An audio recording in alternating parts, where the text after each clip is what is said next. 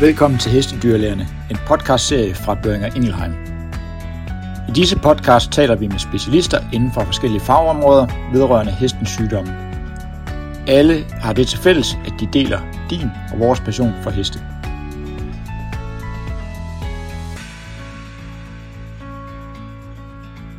Hej og velkommen til Hestedyrlægerne, podcasten til dig, der er dyrlæge eller veterinærsygeplejerske med særlig interesse for heste. I det kommende afsnit taler vi om stress hos heste, hvad det er, hvordan det viser sig og hvordan vi kan forebygge det. Vi har allieret os med Gemma Persson, der er dyrlæge og har lavet en Ph.D. om emnet stress hos heste.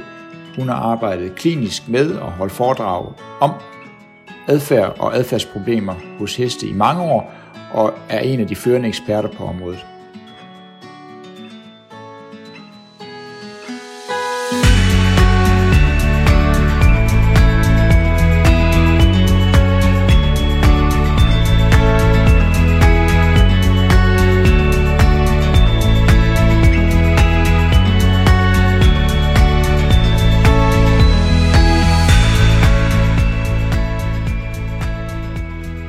Welcome to the podcast, Gemma. Thank you. Thank you very much for inviting me. So, for the ones who are listening who doesn't know you already, who are you and what do you do and your background and so on? Yes, so my name is Gemma Pearson. I'm a RCVS specialist in veterinary behavioural medicine in horses, and I did a, a residency at the University of Edinburgh, where I also did a master's degree looking at horse veterinarian interactions. Then I went on to do a PhD um, looking at the stress response of horses undergoing veterinary care. So now I'm employed by the Horse Trust, which is a charity down the south of England, but I'm still based at the University of Edinburgh. And my time is split into three different areas. So I offer a referral service for equine behavioural medicine cases. Um, I work very closely with orthopaedics, medicine, and soft tissue because pain is a massive component in these. I also still undertake my own research and I supervise students from undergraduate up to PhD students. And then finally, I do a lot of outreach.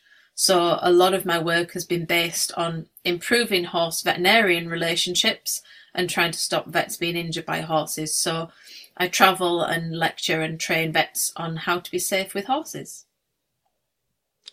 Very interesting. Very important work as well. Um, so you you said you've been doing some research. Um, would you mind telling us about what you're? Are you researching something at the moment, or are what are, what's your ongoing project, so to speak? Yeah, so we've got lots of projects going on at the moment. Um, I've still got some data from my PhD, which my PhD was quite large in the end, so it didn't make it into the final thesis. But I'm still analysing that data. So that is looking at if a low stress handling technique during a clinical examination is less stressful for the horse and also easier for the vet students that were doing this. So we had a, a control and a, a, treatment group. And then I also looked at whether we could use um, a gentle IV injection technique in horses and if they were less likely to respond to that. But outside of that, um, I have a PhD student that is looking at pain in horses and the best ways that we can detect and manage pain and hopefully get owners to, to monitor their own horses over time. We're looking at new tools to develop. And then we're also, um, we have some funding from the Hong Kong Jockey Club. So we're also looking at the welfare of racehorses. Um, we've just done a lot of work looking at stakeholder perceptions. So people that work within the racing industry on what they consider welfare. And then we're moving on to again looking at tools that potentially trainers and stable staff could use on yards. And this hopefully will go further than just the racehorse community, whereby they can monitor their horse's welfare day in, day out. So lots of different things going on at the minute. That sounds really interesting. Um, and especially with the racing yards, because uh, I mean that's that industry is really huge, and I'm I'm guessing that there's a lot of work to be done there on on the in the welfare aspect. Yeah, absolutely. And at the same time, I would say I think the racing industry is embracing change. Mm. Um, we're probably quite lucky. Obviously, I'm based in Scotland, so land is a lot cheaper than down in Newmarket, where there's more horses than people. Mm. But now, you know, a lot of the yards around us, we have a, a big trainer um, who's a very successful trainer in Scotland, and her horses live out in fields with other horses overnight and then come into the stables during the day and have increased feed and training. So I think there's been a massive shift already in how we care and look after race horses, and, and I think everyone's keen to to do the best they can. Yeah, that sounds encouraging. so you just mentioned the Horse Trust and that it's a charity. Uh, what what do the Horse Trust do, and what do you do at your work there? What's your job, so to say? Yeah, so my job description is Director of Equine Behaviour. Um, it, it's quite an interesting background actually to the Horse Trust, so I'll, I'll tell you the little story of it. So when the the novel Black Beauty was published, there was a very wealthy woman in London who looked out of her window, read the book, looked out of her window, and realised that all of these horses, you know, all the cab horses and all the working horses were indeed suffering. So initially, she set up the charity as the home of rest for horses. So all of these working horses would be given somewhere where they could get some respite. Um, so they would come to the fields on the outskirts of London. They got to be turned away to recover from any injury or illness. But she also realised that you know the ho- the owners of the horses still needed a horse to work to put food on the table. Otherwise, they couldn't feed their children. So she would give them a horse to lease until their horse was recovered. This is a fantastic start to the charity. Now, obviously, these days there are very limited working horses. So the Horse Trust has a couple of different arms. One of them is that we are a retirement home for horses hmm. that have served the public. So these are mainly horses that have been used in the military or the police force. But we also now include horses that have served through perhaps being used for the Riding for the Disabled Association. So any horse that has done that um, potentially can come to us as a retirement home at the end of their working life. And then the other arm of the Horse Trust is we are traditionally one of the largest funders of research in the UK. And it's mainly veterinary related topics. We now cover a lot of behaviour topics, but it's really anything that's going to benefit the health and welfare. And now we consider that to include mental health as well as physical health of horses. Mm. That's, uh, it sounds like a great place to work and a great uh, organization as well. So we're going to talk uh, today about stress in horses, and um, we're going to dedicate these episodes to uh, stress in general, but also, of course, stress in the veterinary practice and the clinical situations, as our audience are mostly equine veterinary professionals, but also a little bit about stress and EGUS and the connections. Um, but we're going to start with um, or I'm going to start by asking you what is the actual definition of stress? Yeah, so that's a bit of a complex one because no one completely agrees on the definition of stress. But probably the closest we get is that it's an imbalance of homeostasis in the body. So, for example, if a horse is too hot, then obviously their internal body temperature is going to rise. That's going to cause a stress response. Now, the behavioral response would be to seek shade or to maybe find some water. But of course, there's also a physiological response to any stressor, and we call this the standardized stress response. So, this involves two arms the hypothalamic pituitary adrenal axis and also the sympathoadrenal um, medullary axis. And both of those two arms are activated for any stress response. Now, stress is turned on neurologically. So things like adrenaline are released extremely quickly. Um, nerve impulses are going to go to different parts of the brain and they're going to change the horse's behavioural response. But at the same time, it is switched off endocrinologically. So things such as cortisol, that's what everyone thinks of when we talk about stress, are also released. And these can take a long time to come back down to baseline.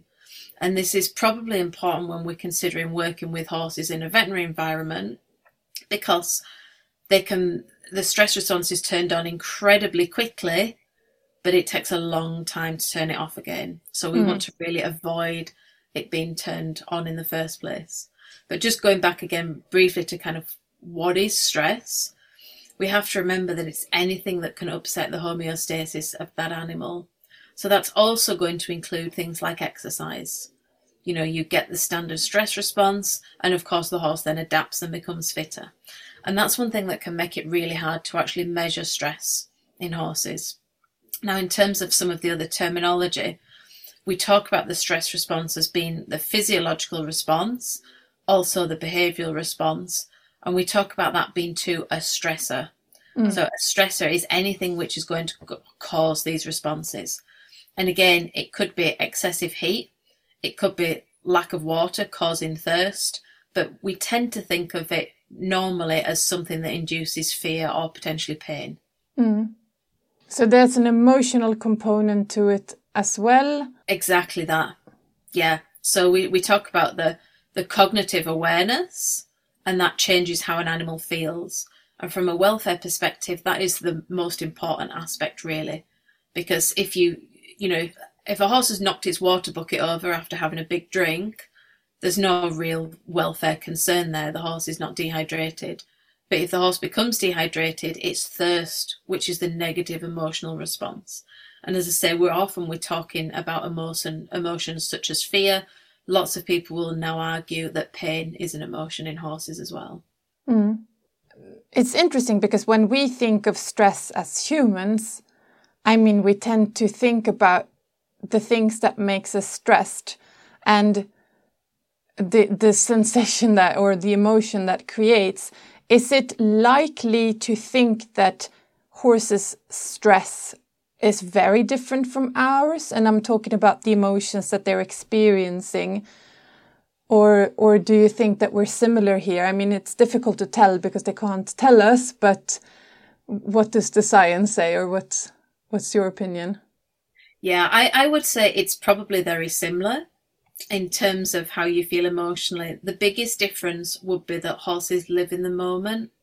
So they can't reflect on things that have happened in the past.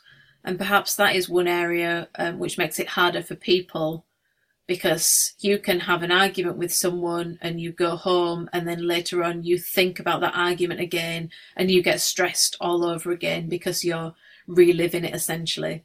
So we know that horses don't, you know, reflect on things in the past or think about things in the future. They're just responding in the moment. But how they feel in a situation of stress would probably be similar across most species. Mm.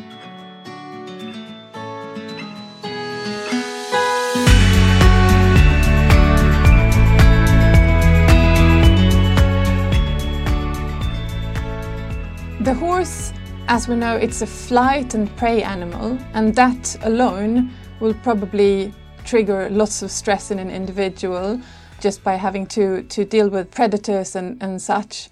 Um, how are they adapted to, to stress and to handling stress throughout the evolution? Yeah, so of course, we've genetically selected horses over time to have a smaller flight response mm. to be less fearful of things in general, because it wouldn't be very useful for us as humans to work with them um, if they're as fearful as something like a zebra potentially would be. Having said that, all of those instincts are still there, and that is probably why we see so many injuries, um, not just as vets, but also as horse riders. When the horse does become fearful, they can bolt, um, and they have lots of other conflict type behaviours, so rearing, bucking, kicking out, um, striking people, whereby people get injured. And it's probably worth mentioning that, again, you know, the behavioral response to a stressor can be split into different segments. And we often think about the fight or flight response. That is what we're all taught at school, isn't it? But it's just maybe slightly more complicated than that. So, first of all, we need to consider in the veterinary environment that normally what so a horse in the wild you want to avoid having to gallop away from something. Because if you do you've probably got too close to being eaten and you're using a lot of energy up galloping away. So whilst that's always an option they tend to avoid things in the first instance. So certain areas that may be more dangerous they're going to just quietly avoid. If that's not an option for them they're always going to resort to flight. Now when we're dealing with horses vets most of the time, the horse is restrained in some form, even if that's just having a head collar and lead rope on them. So that is going to change the behavioral response which is available to them at that moment in time. And that means that the horses, um, you know, flight is not an easy option for them, and certainly avoidance is definitely not an easy option for them. And I would say I've only ever seen horses resort to fight type responses when they have no other options. Mm. So even something as simple as if you're working with a horse in the stable that's maybe a little bit needle shy, try and work with it at the front or in the centre of the stable. So if the horse becomes fearful, they can back away from you. Whereas by the time you get them into the corner and the horse can't go anywhere else, the only option they have left is a fight response. Now, I'm also just going to take this a little bit further because we've mentioned fight or flight, but I think there are two other F's that we should be considering as well. So the third one is fidgeting. And I think this is something that we see in our horses when we're preventing flight. So maybe the horse is being held by a technician or a nurse, and the horse that was perfectly fine, then the vet perhaps comes in to, to do something with them, or they go into a new area. They have a mild stress response. So all of a sudden, this horse feels the need to rub its head up and down the person, which can be very um, frustrating for the person. It might need to sniff the floor. It might need to scratch itself. It might suddenly need to rub its nose on its leg. And we should just recognize that these are fidget type responses. This is the horse's way of saying, I'm not coping very well with this situation and I'm going to actively do something about it to try and help myself cope with this stressor that I can't escape from. So that's three F's. And all of those are what we would class as a proactive coping mechanism. So when subject to stress, the horse is actively doing something to either get away from it, make which would be the case of flight, make it get away from the horse, which is the case of fight, or to just cope with the stress that's there, which would be the fidget response. But there's another side of the coin as well, and this is the reactive coping mechanism. Now, at one stage, people used to call this passive coping because they used to say, well, it's an, an animal that doesn't do anything, a freeze response. And actually, one of the reasons we changed that was because once you get to a threshold, they do react. But if you consider a different species, like a rabbit in the headlights, it freezes. It just stops offering any behaviours whatsoever, and it hopes that whatever the stressor is that it feels threatened by is going to go away again and not bother it anymore. But if you get close enough to that rabbit, if you walk up to it, at some stage that rabbit will think, no, th- this isn't going to be an effective strategy, and then they'll suddenly run away. And I think we miss the freeze response in horses as vets. I'll sometimes speak to vets that say, well, the horse was stood still, and then all of a sudden it exploded when I did something. And I think, well, that horse probably wasn't stood calm and relaxed unless you did something extremely painful that horse was probably stood there in a freeze response, so tense musculature, not really moving very much at all, and then it got to that threshold whereby it suddenly had to react. Mm. So, I mean, these are all behaviors that you're describing. They're all, I think everyone who handles horses can recognize it. But is so first of all this this fidgeting response that you describe i mean i think most owners and perhaps also, or likely also vets would say that this is something that they just do because they're bored or, you know, because they just need something to do while standing there, just like we would rub our hands or, you know, do something with our fingers. Is, is, is this something that we should consider as a fearful response or a, an inconvenient or distressing response, or is it just something that we should, you know, maybe observe accept and sort of not uh, try to trigger the horse further? Or do, how do you think we should respond to this reaction as as a person handling the horse? Yeah that's a really good question and i think it's going to depend a little bit on the individual circumstances. So it definitely tells me that that horse is a little bit stressed that they have a negative emotional state that they're trying to do something to cope with stress so you have to get a bit of an idea yourself as to, well, am I going to do something you know, very mild, such as listen to the horse's heart, and then we can, you know, it's all over and done with, in which case we can just do it, and, you know, the horse may be able to cope with that. If I was going to do a nerve block, then I may think, actually, I need to get this horse calmer before I do something more aversive. So, teaching horses, and this is something that the owners really need to do, but even within a hospital, the technicians or the nurses can do a little bit of teaching horses to stand still and relax can be really useful. Um, even just if someone is holding the horse and the horse is starting to fidget, giving the horse a scratch and finding all of those really nice bits, usually around the wither area, often up the brachiocephalic muscle, um, lots of different places on the horses whereby they start to twitch their upper lip. They maybe want to groom your back. We know that that lowers the horse's heart rate by up to 10 beats per minute. We know that it's activating the parasympathetic nervous system, so it's inducing relaxation.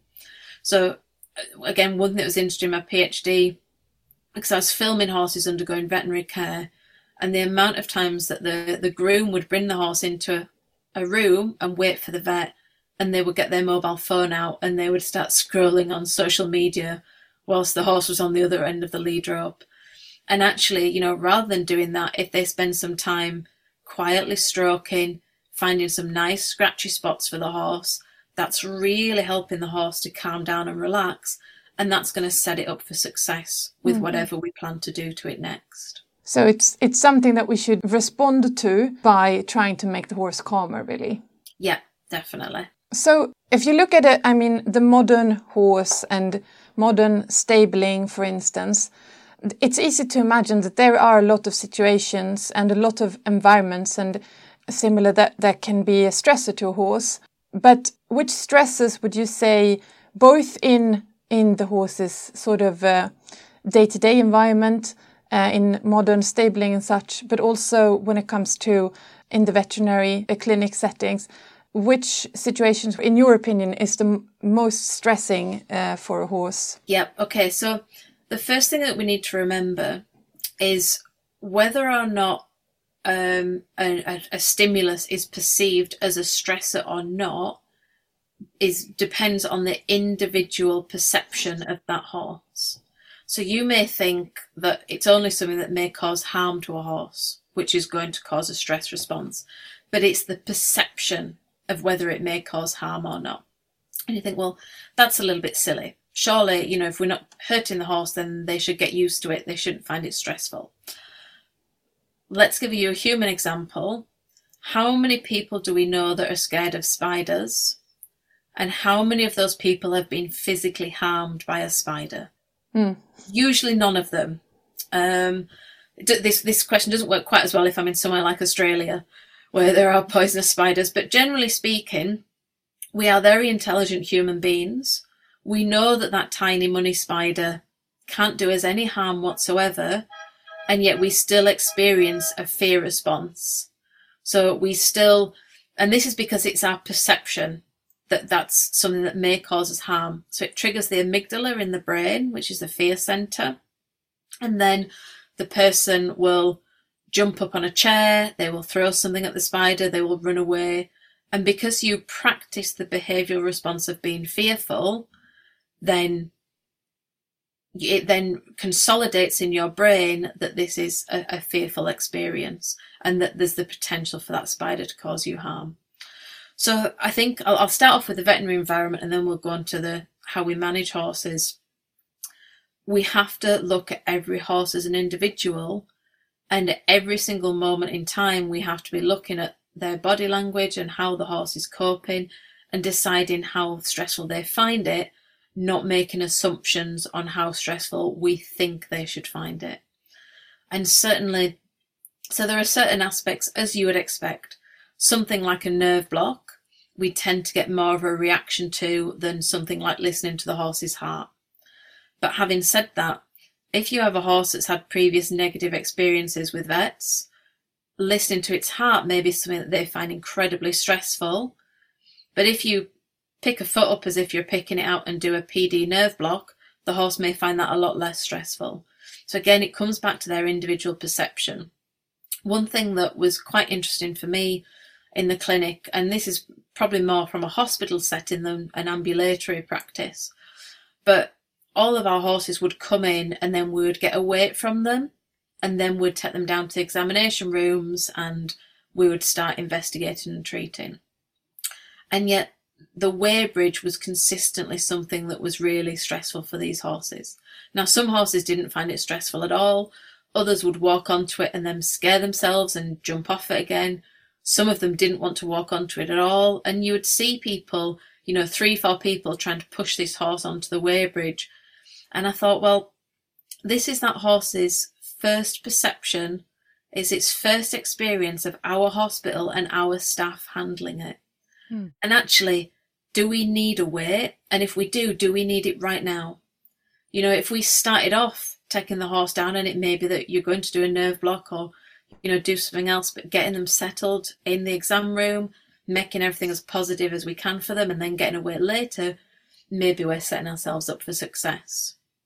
Now, going back to common stresses in how we manage horses, I think we should always remember the three F's friends, forage, and freedom. And we know that horses have to interact with other horses. They have to mutually groom other horses. And this can be a problem if there's rugs on or if horses have individual turnout. I think we're moving in the right direction now. Um, lots more places are now starting to introduce social housing. So even with stallions, they're able, you know, there's the full length vertical bars that they can put their heads and necks through and groom each other. And I think that makes a huge difference to them. Forage, it, it, this is probably not a massive problem for most horses. It used to be a bigger problem and maybe still is in some areas with things like race horses, where they're restricting the forage to give them grain. But the other area where I think this is increasingly a problem is in your EMS type horses and the obese horses. And I think people want to do the right thing by the horse by helping them to lose weight. But to do that, they're actually restricting the amount of forage that the horse gets. And I personally don't think we should be restricting forage because I think that always causes a, a stress response in the horse. And then finally, freedom. You know, horses have to be able to move. Naturally, horses would be grazing as they walk. So they take a few mouthfuls, they take another step. And when we put them in a stable and expect them to stand still, I think, I mean, there's so much evidence now at the detrimental effects on the musculoskeletal system, on the respiratory system, but also as a stress response as well. So, you know, we have to be able to turn horses out and in large enough areas that it's interesting for them. Mm. Not just a tiny paddock that the horse can get a few mouthfuls of grass but it's really boring. You know, there should be big enough fields. Tak fordi du lyttede til Hestedyrlærerne. Hvis du kan lide, hvad du hører, så glem ikke at trykke på abonner på din podcast-app, så går du ikke glip af nogle episoder. Du må også godt fortælle os, hvad du synes øh, ved at skrive en anmeldelse. Vi modtager også meget gerne tips om kommende gæster og emner, og vores kontaktoplysninger kan du finde i podcastbeskrivelsen. Vi høres ved snart.